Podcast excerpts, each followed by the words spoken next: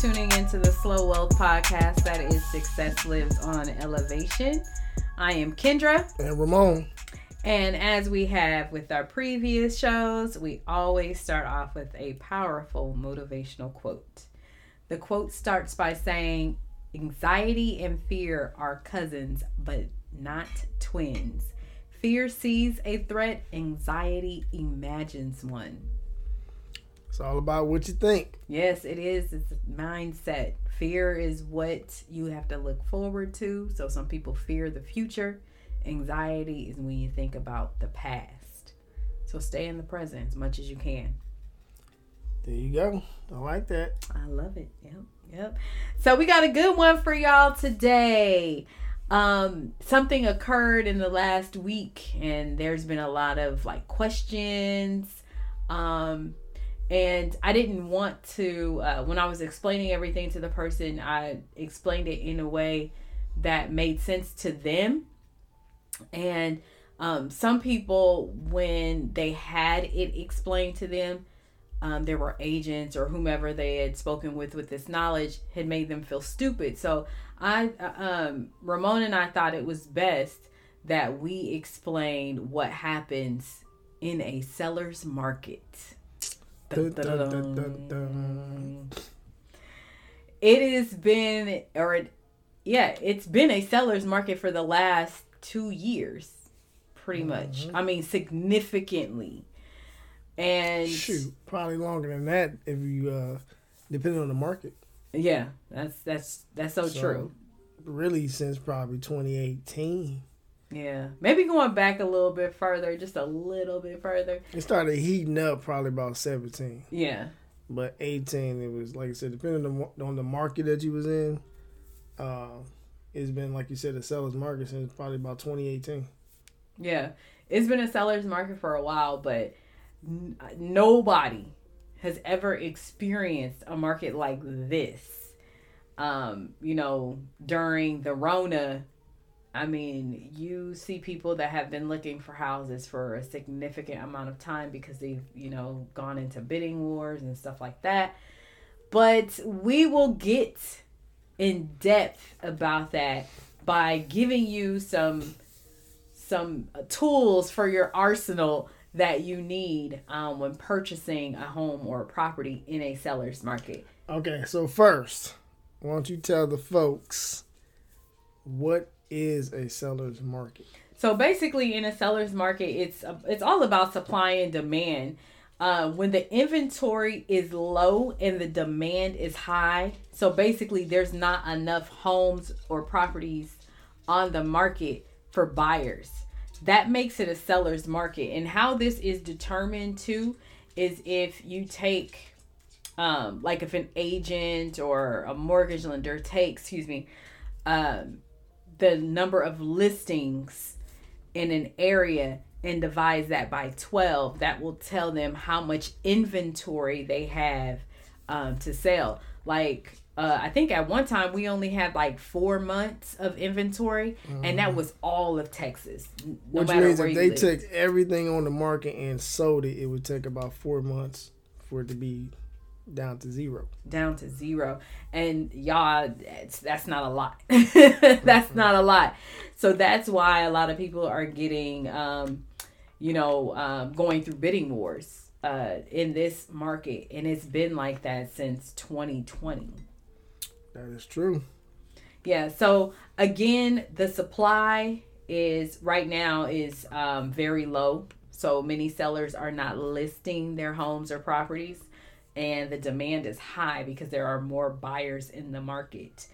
Um, if you are one of those people that relocated or are relocating from the east or west coast and you're moving, you know, central, um, those people from those coastal cities and they're taking that money that they have made or that they earn um, and bringing them to cities that are you know have a lower cost of living so they're outbidding the people that are you know normal residents to that city or town um, so a lot of times people that live in local areas uh, let's say if you live in dallas and you see a home that you want, you've lived in Dallas all your life, a lot of people are being over outbidded by people who are coming from the coastal cities. It's it's sad to see. Um, but as an agent, I mean, of course, you know, it's it's very lucrative right now. But now that has changed slightly though because of the winter time, which is normally the Slower. slow time. But then also with the the new rise of the new COVID variant, which may be causing some fears. You know, the stock market is you know having having this red day, so it's not as hot as it was a few months ago. Uh, but a lot of these uh, the the supply of the market is still pretty low. So I predict that it's still going to carry over into 2022, um, and it may start heating up around that March, you know, the early springtime. So we'll see how that works out. But now that you guys know what a seller's market is, Yes. let's talk about what are the effects of a seller's market. Um, the effects are higher prices. So, for instance, uh, let's use an example. If you have, if you're a buyer and you see a home that you like and it is listed at 335 you've gone and done all your due diligence and you're approved for 350 for instance um you put in an offer and they tell you the highest offer that they got was 365 and they're going with that offer. The other thing about that is when you present the offer to that seller or that listing agent excuse me um the seller has requested that you void any contingencies.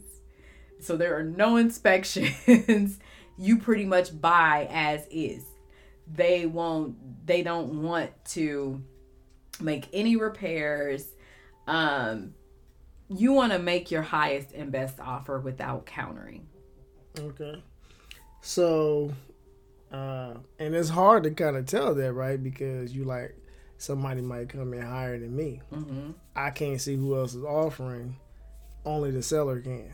right right So- so, if you're i'm sorry to cut you off but if you are approved going back to that house at 335 listed at 335 and you're approved for 350 don't If Don't you can just avoid go it. 350. Look and look. In this market you almost have to well, no, because then you're talking about just buying something. No, no, no. It- if it's a house that you want and you're approved for 350 mm. and you know there's bidding wars on several of the houses that that have we're not even gonna talk about houses because we don't even talk about houses like that. I know. we talk about properties, right? Income properties. So if the numbers don't make sense, you don't do it. Yeah. It doesn't matter what, how much you're approved for. If you analyze that property and the property is listed for 330, but you're approved for 350, which means you got $20,000 extra to play with. If the numbers don't make sense at 330, they're definitely not going to make sense at 350. 350. Yep, that's true. So it doesn't make True. sense. You you have to say no. You have to know when to walk away from that deal. Now, if the numbers still make sense at 350 and you really want that property, it's in a good location. Um, the rents is low, but you know that they're way on the market. You can boost them up. Uh, you know, you like the layout or whatever the whatever the case is. Then you know yeah, for income producing property, if it if it's gonna make dollars, it's going to make sense. Exactly. All right, so higher prices of home. All right, the next one is bidding wars. Yes. And see, that's what I was talking about with the house. Um, but we'll talk about multifamily specifically. Um, let me stick to that. So, multifamily specifically, if you see something on the market going back to that 335 and you are approved, as we said before, for 350, but the listing agent is nice enough to tell you, hey, the highest offer that we have is 365 which they're not supposed to, and they're probably not going to tell you. Yeah, they're not going to tell you, but there are some. There's there's some. There's always those exceptions. Don't snitch if they do. yes, please don't. Don't snitch. um, that's when you get into the. That's when you know that you're in a bidding war. because it was listed at 335 and it's at 365 and there's going to be somebody that's going to come in and say hey 375 you know it's it's just going to keep going up and you'll be priced out of the market. But that doesn't necessarily mean that you won't get that multifamily property because it's not always the highest offer that wins It's the best offer. it's the best offer best term. hmm Because some people will come in there and tell the seller that they'll give them fifty percent down, but then they they want a hundred thousand off the sales price. That doesn't make sense, you know. So it just depends. Like you said, it ain't always the, the highest price. It's just the best terms. right All right. So another effect of a seller's market is fewer contingencies. Yes, uh, you might be um, in a listing. Sometimes they'll say you'll see it. Um, no financing contingencies. So that really can affect people who are coming in with certain types of loans. I would never waive a financing contingency unless I'm paying all cash, which Right. means you won't need it. exactly. So in this market, though, what we're seeing a lot of is waiving of the appraisal. So a lot of uh, sellers, uh, or the agents, I should say too, when they're putting these uh, properties on the market, they're wanting the buyers to waive the appraisal completely. Yes. Meaning, Yep. if this property, uh, if we list this property for four hundred thousand, and the appraisal comes in at three fifty, you cannot back out of the deal. You cannot waive your appraisal contingency because of the low appraisal. hmm You now need to pay four hundred thousand for that property. Right. So, you know that's gonna let you know make a lot of people walk away from that deal because I'm not about to pay you fifty thousand dollars more Right. you know, unless unless it's sitting on a gold mine. Uh, but a lot of investors are doing this because that four hundred thousand is still a lot cheaper than where they're probably coming from. You know, California, New York, wherever, right? Where that same property is probably double in in where they where they're living, Right. and that drives up prices. Yeah, um, the appraisal is the biggest one that you see in markets like this. In sellers Um, markets too. It doesn't necessarily mean that you cannot have an appraisal done. It just means when you go to the negotiation table, it's going to be harder to um it's going to be harder to bring up issues that are on the appraisal. So it'll be hard a harder negotiation tactic. Um, so yeah, have an appraisal done still so you know exactly what the issues are for that property if you are, you know, really wanting to purchase that property. Well, that's mainly the inspection, but the appraisal. That's when you talking about the the value. Oh yeah, I said I said appraisal. I meant inspection. I'm sorry. And the value, yeah, you you definitely you have to have an appraisal, especially if you having a if you're financing a loan, right? The lender is going to require that, um, which you have to pay for. Right. But you know, why not find out if the if the property is worth less than what you paying for? you know what I'm saying? Like, Right. it, it's better to for it to be appraised higher than what you're paying for, but. Um, but in certain markets, you know, like Seattle or Austin, you know, where it's hot, Yeah. people are paying more because they kind of know That it's I'm paying more, but it's going to catch up to this in, in a few months. So I'll pay twenty, thirty thousand over because I'll get that equity back in probably the next three months, right. if that. Right. So um, I don't condone people doing that, but and we're know, talking about the I was talking about the inspection. I kept saying appraisal, but I meant the inspection and then Ramon is talking about the appraisal. Yeah, so uh, always get the inspection, always do the appraisal, which is required. Yes. All right, so another effect of a Wait a minute, wait a minute. Let's go back. Oh, Appraisals aren't always required unless you're getting a certain type of loan. But if you're financing it, Yeah, if, If you're I'm a financing, lender, exact, exactly. I need to know if what you're financing, but if you're going in with cash, That's what I'm saying. That's, That's- oh, okay. that's what I said earlier, Okay. Okay. I'm not waiving the appraisal, uh, or I'm not waiving the financing contingency unless I'm paying cash. Mhm. I'm not waiving the appraisal unless I don't care what it what is what is going to be valued at because I might see the value and and what the appraiser may not be seeing. Mm-hmm. So I don't want to waive any of those. But like I said, if you paying cash, the financing contingency don't mean nothing. Right. That's true. Um, so yeah, I don't condone that. but uh, all right. So another effect of well, we just kind of said it. Another Cash effect, offer. cash offer. So Yeah, make make a cash if you can. Show the cash. Show proof of funds. Like have that ready. bank statement or something. Yeah, sh- have that ready. You want to make sure that you have a good f- buyer's good faith. You know, um, and high high earnest money too. If you can put down more earnest money deposit, do it. But uh, hold up. Then again, so now that's another one. hmm We're gonna talk about that next though. Okay. That ain't on the list, but we're gonna talk about that. But All right. first, cash offers. Uh, cash speaks, right? So if you're using cash, that's a quicker closing time. hmm That's a lot of lot of days that the the seller doesn't have to wait for it to go through his normal little process of lending and finance and approval. Right. You got cash, so sometimes the seller is willing to take less money because they know this guy got cash. It's gonna close. right.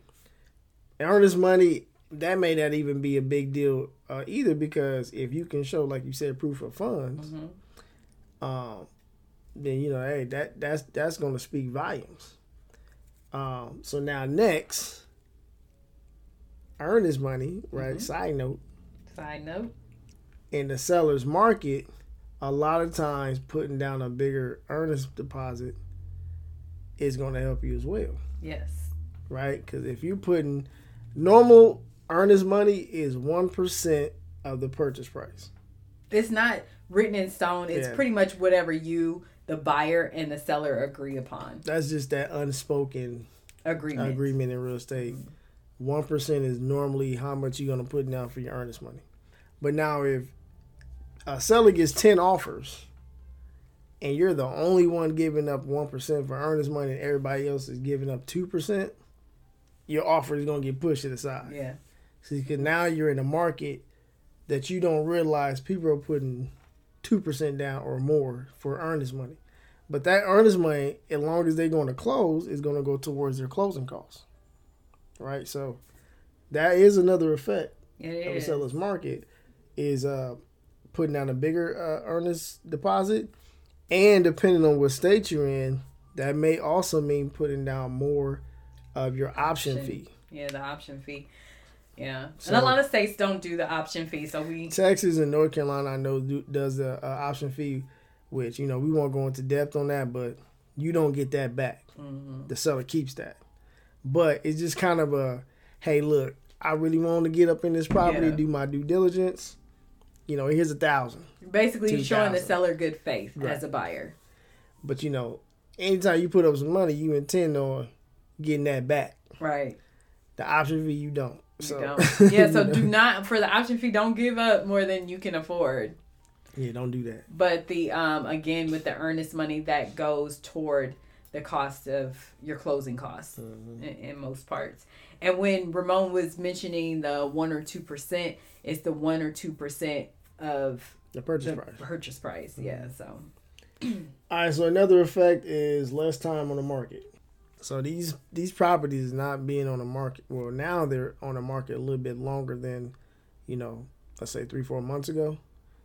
But in the seller's market, uh, they're probably not lasting more than a week yeah, and before they go to pending status. And what I found too is when people ask, "Well, why has it been on the market for two weeks?" It's like, really, it's only you think in your mind it's Mm. only two weeks, but there have been houses that have had bidding wars, um, cash offers, uh, requesting people waive the appraisal and the inspection, and they've been gone in a in Three in days, hours Yeah. in yeah. hours like literally in hours and these have had bidding wars where the where the listing agents like no we're not taking any more offers so i mean right now they're staring on the market for you know closer to a month um And what you'll get though with that, sorry, what you'll get with that too, is when they post that on the MLS, And now it goes out to all the websites, and all these buyers are seeing it, Mm-hmm. and they're calling this agent, blowing their phone up, leaving voicemails, emails. What they're doing now to combat that is in the MLS ad, you will see them say, all offers will be reviewed and one will be accepted on this date. Yeah. So that's basically saying don't call us, just send in your offer and we'll look at every offer that comes in and we'll pick which one we want on this specified date. And you know, it works. You got you in the seller's market, you're gonna get a lot of calls, especially if it's a hot property. So um yeah, Yeah, that's one. you you listing agents out there, you can't be lazy, because then you'll lose a, a better offer for your um, for your seller as the client. So Hey, it's some it's some lazy listing agents, lazy. Well, that's the that's the other downside to a seller's market is you don't have to be a good agent to sell. Yeah, exactly. The property is gonna sell itself in most occasions. I could be a shitty agent, but I got a nice property or a good property, and it's like, hey, well, give me that. hmm So yeah. All right, the next effect: uh, home selling over asking price.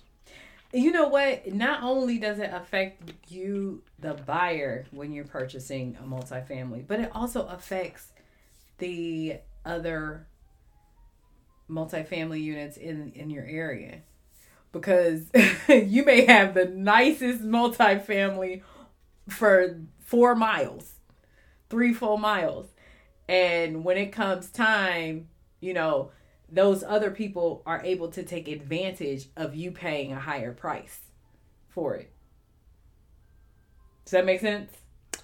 Yeah, yeah, it does make sense. So it, it kind of sucks because you like, man, this is I got the nicest, you know, uh duplex in the in the area, in the vicinity.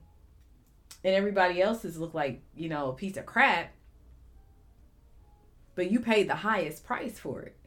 And when it comes their turn to sell their duplex, their um, comparison is going one of them is going that comparison is going to be your property that you paid as the buyer more for than their property is worth. Mhm. so that's the that's kind of the sucky thing. And if you need me to explain that again, I will explain that some other time. I, yeah, we, I think I think they got it. All right. The next effect is uh, you may have a longer search for a property. yeah. So, like I said, supply demand is more buyers than there is properties on the market. So, if you're not quick, quick, uh, quick draw McGraw, and you know getting that property and getting under contract quick, you may lose out on a lot of property. And I'm telling you, in Texas, you know, Austin, Dallas, like these are definitely places where a lot of people got out the market because they was getting outbidded and they was missing out. Yeah. They, they didn't get their offer in quick enough, or their offer was too low. And sometimes too low meant even over asking price. Mm-hmm. It could have been you could have offered ten thousand over asking price, and that was still too low. That was still too low. Yes. So, um, yeah, it, that that is a downside of a seller's market. Yeah, so what he means also too by the longer search for properties is um you may put in an offer and your offer gets rejected. You may have to continue this cycle. And it's not always your agent. You may have the best agent out there the um, representing you as the buyer. If you get outbidded, you just get outbidded, you know, and there may na- there may or may not be a rhyme or reason why you continue to get outbidded other than somebody has made a higher offer or some or waived those contingencies. Money talks. Yeah, big time. All right, so now that we know the effects of a seller's market, let's tell these folks what are some strategies that they can use to combat it. Be prepared. Oh my gosh, be prepared. Have your pre-approval letter. Have everything in order. Not pre-qualification letter. Pre-approval. pre-approval, right? Pre-qualification letter is just they just do that little quick check, right? Check your credit, mm-hmm. see what see see how They're much not you even made. really checking your credit. They just say how much do you make. Okay. What do you think your credit score is? How Mm-hmm. long have you been at your job? They're not really It's just um, it's just a little, it's just a little. Let It's me like just see who you superficial. is. Yeah, Let me just see if you real. Are you breathing? you know, all right, here's your letter. Now, you know, now you can go out and, and, and search for some stuff. Yeah. Pre approval is that thorough search, right? That's that cavity search. We checking you inside and out. right. Like we checking You your bank lying. statements, who you live with, check them, see who they know, you know. we gonna check, you know, everything, right? And then once they check that, then they give you that letter to say, hey, Mr. Randolph, you're approved for four hundred thousand dollar loan, and here's all the information, whatever. Now you can go out and you get that to the seller, like, hey, I'm pre-approved, I'm ready to roll, Right. Because they will ask for a pre-approval letter. and as they should. Um, because a lot of people, you be out here wasting time. If you call an agent, I know we said this before. If you call an agent saying, "Hey, I want to find some property. I want to look for some properties," and they find out that you're not pre-approved, they'd be a fool if they if they show you anything yeah. because you just be wasting their time. Because they don't know how much you, how much house you can get, or how much Even even if you, multifamily you can. they don't even know if you can get something. Yeah, that too. Yeah. They don't know your credit. Your credit might be shitty. So, all right, the next uh, strategy to use in the seller's uh, market is the like you said before, make the best your best your first offer Your your, highest best offer. and best offer. So your first offer should be your highest and best. Yeah. Meaning, I can't go no higher than this. Yep. So if you don't take this, I'm just walking away. Right. So going back to that property at 335, if you're approved for 350 as the buyer, if the numbers make sense for you to buy it at 335 and they make sense as Ramon said at 350, make the offer for 350 And my thing is, I just my first goal is to get you under contract. contract. Yeah. because I can always walk away as long as I got my contingencies in place. So even though if I'm like, As long as you haven't waived the contingency. yeah, as long as you haven't waived them. So as long as I'm like, the numbers still work at 350. So push come to shove, and I get this property at 350, I'm still okay. But once I get you in a contract, I'm gonna see if I can get something off of that. If I can't, and I'm not happy with that, I walk away. If I'm okay with it, I stay in the deal, waive that contingency, and I move on. Right. Right. So yeah, highest and best offer is always preferred. Um once you get it under contract, then do your negotiations. and don't let your agent persuade you to offer more than what you know you shouldn't you should offer Exactly. Yes. right and put yourself in hot Yeah. water because some agents they're only looking at the bottom line and that is Their commission. Mm-hmm. yeah their commission so and they're not supposed to because they have a fiduciary commitment to you, the buyer, and that's to put your needs above theirs. everybody human everybody's not always ethical Mm-hmm. right if they feel like oh i'm about to get a 10000 commission check on this and you like yeah but i can't go that high don't let them push you in. Oh well, you know what? This is the this is a seller's market. You, if you really want something, you gotta you gotta put more money up. Don't do that. All right. All right. So the next uh, strategy to use in the seller's market is to be ready to bid on more than one property. Not at the same time. not at the same time. not at the same time. But uh, you just have to be really patient. Some people, I've heard people say, "Oh, my agent isn't working," blah blah blah blah. This was, you know, you you like, man, that's a terrific agent. You know, like they really go to bat for their buyers. But because that buyer wasn't ready to bid more, uh, more than listing price, um, they weren't able to get anything under contract or or some people will say yeah i'll give you listing but you need to do these repairs and it's like that you don't do that when you're making the offer in a seller's market or i don't want to say you don't want to do that avoid doing that Mm-hmm. avoid doing that and if if in your state they have an escalation clause practice that And read up on that. I know we talked about that before. I can't remember which podcast. Go back, listen to them because I know we did. Yeah, we talked about escalation we did clauses. talk about it. So, all right. So the next one, the next strategy to combat a seller's market is to don't counter your offer. Now, I've always said, hey, counter that damn offer. but the downside is if you do try to counter, you could potentially lose out on that deal. we did in one. Yeah, we it happened to us. But you know, things happen for a reason. So if you offer it and you feel like, oh, I'm not happy with this offer that he just sent back to me, and it's higher than what I, you know, what I'm approved for, or it's more than what I really want to pay. Let me send him another offer back. You know, he might not even look at it, mm-hmm. but that's okay. You move on. Don't trip. All right, now the last strategy to combat to use to combat in a seller's market is to don't fall in love with the property. I see. I don't one hundred percent agree with that, but I see what you're saying. I think with a house, People fall in love with houses all the time. yeah, and that's the thing with the house, with the property, you really ain't gonna income producing property. You really not gonna fall in love with it anyway. You gonna fall in love with them numbers. You're supposed to. Yeah. But you gotta think some people the way they look at that property, they like, ooh, this ugly. It's dirty. It need to be clean. It's trash outside. You know, it's you know all of that stuff. But uh, but an investor, an investor mindset is like, ooh, I'm gonna slap some paint on that. I'm gonna do a couple superficial things. this what this what they this what they doing. yeah, money. Yeah, they, rubbing they rubbing them hands hands together. together. They like, oh, I see money, right? Because I see value. All I need to do is this: clean that roof off, clean the gutter out, slap some paint on that joker, clean the trash out, change the trash can, get a bigger one, implement something so people, hey, ain't no throwing trash out on the ground. parking on your uh lawn. parking, all that. Oh, and then next thing you know, six months, it look like a totally different property. And guess what? Now everybody want it. yeah. They didn't want it when it looked like shit. That's what you want, right? diamond in the rough, the diamond in the especially if it's in a good neighborhood.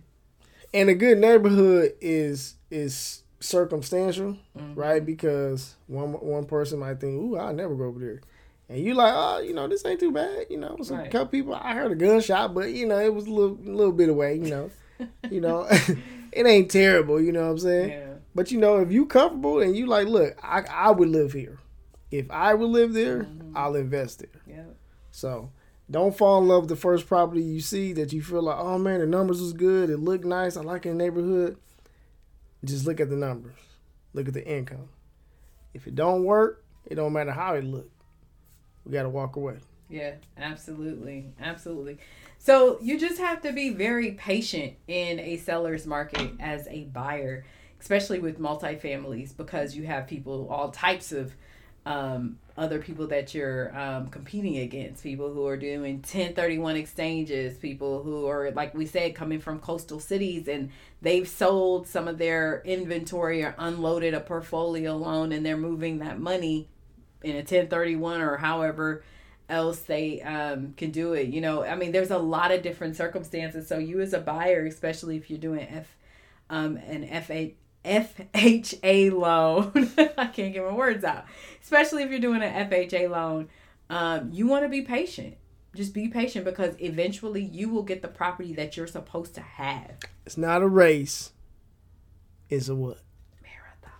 It's a marathon. There you go. It is a marathon.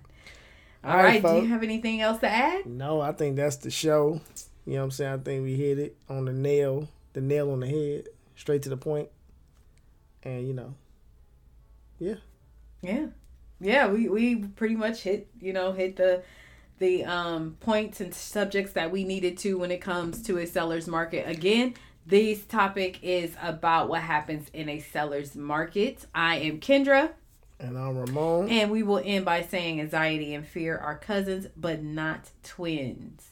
Fear sees a threat, anxiety imagines one. We are on Facebook. Everything. Just check us out. Yeah. All the podcast Slow platforms. Web. I can't talk today. Slow Web. Facebook, Instagram, same old thing. Y'all know where we at. S L O E W E A L T H. And if you need to, uh, you know, hit us up. You know, you can email us. You got questions. At Comments. invest at sloewealth.com. That's I N V E S T at S L O E W E A L T H dot com. And we're gonna also be offering some things because we do get a lot of calls and texts and emails and stuff. People who want really want to know more about real estate and how we got into it and how to get into real estate. Um, and so we really gonna uh, we've been working on some things. So we're gonna we're gonna be offering some things to help a lot of people get in real estate because you know this is our passion. Yes, absolutely. So uh, y'all be on the lookout for that. Yes, and thank you so much for tuning into the Sloe Wealth Podcast. I am Kendra. And Ramon, we out. And we are signing out. Thank you.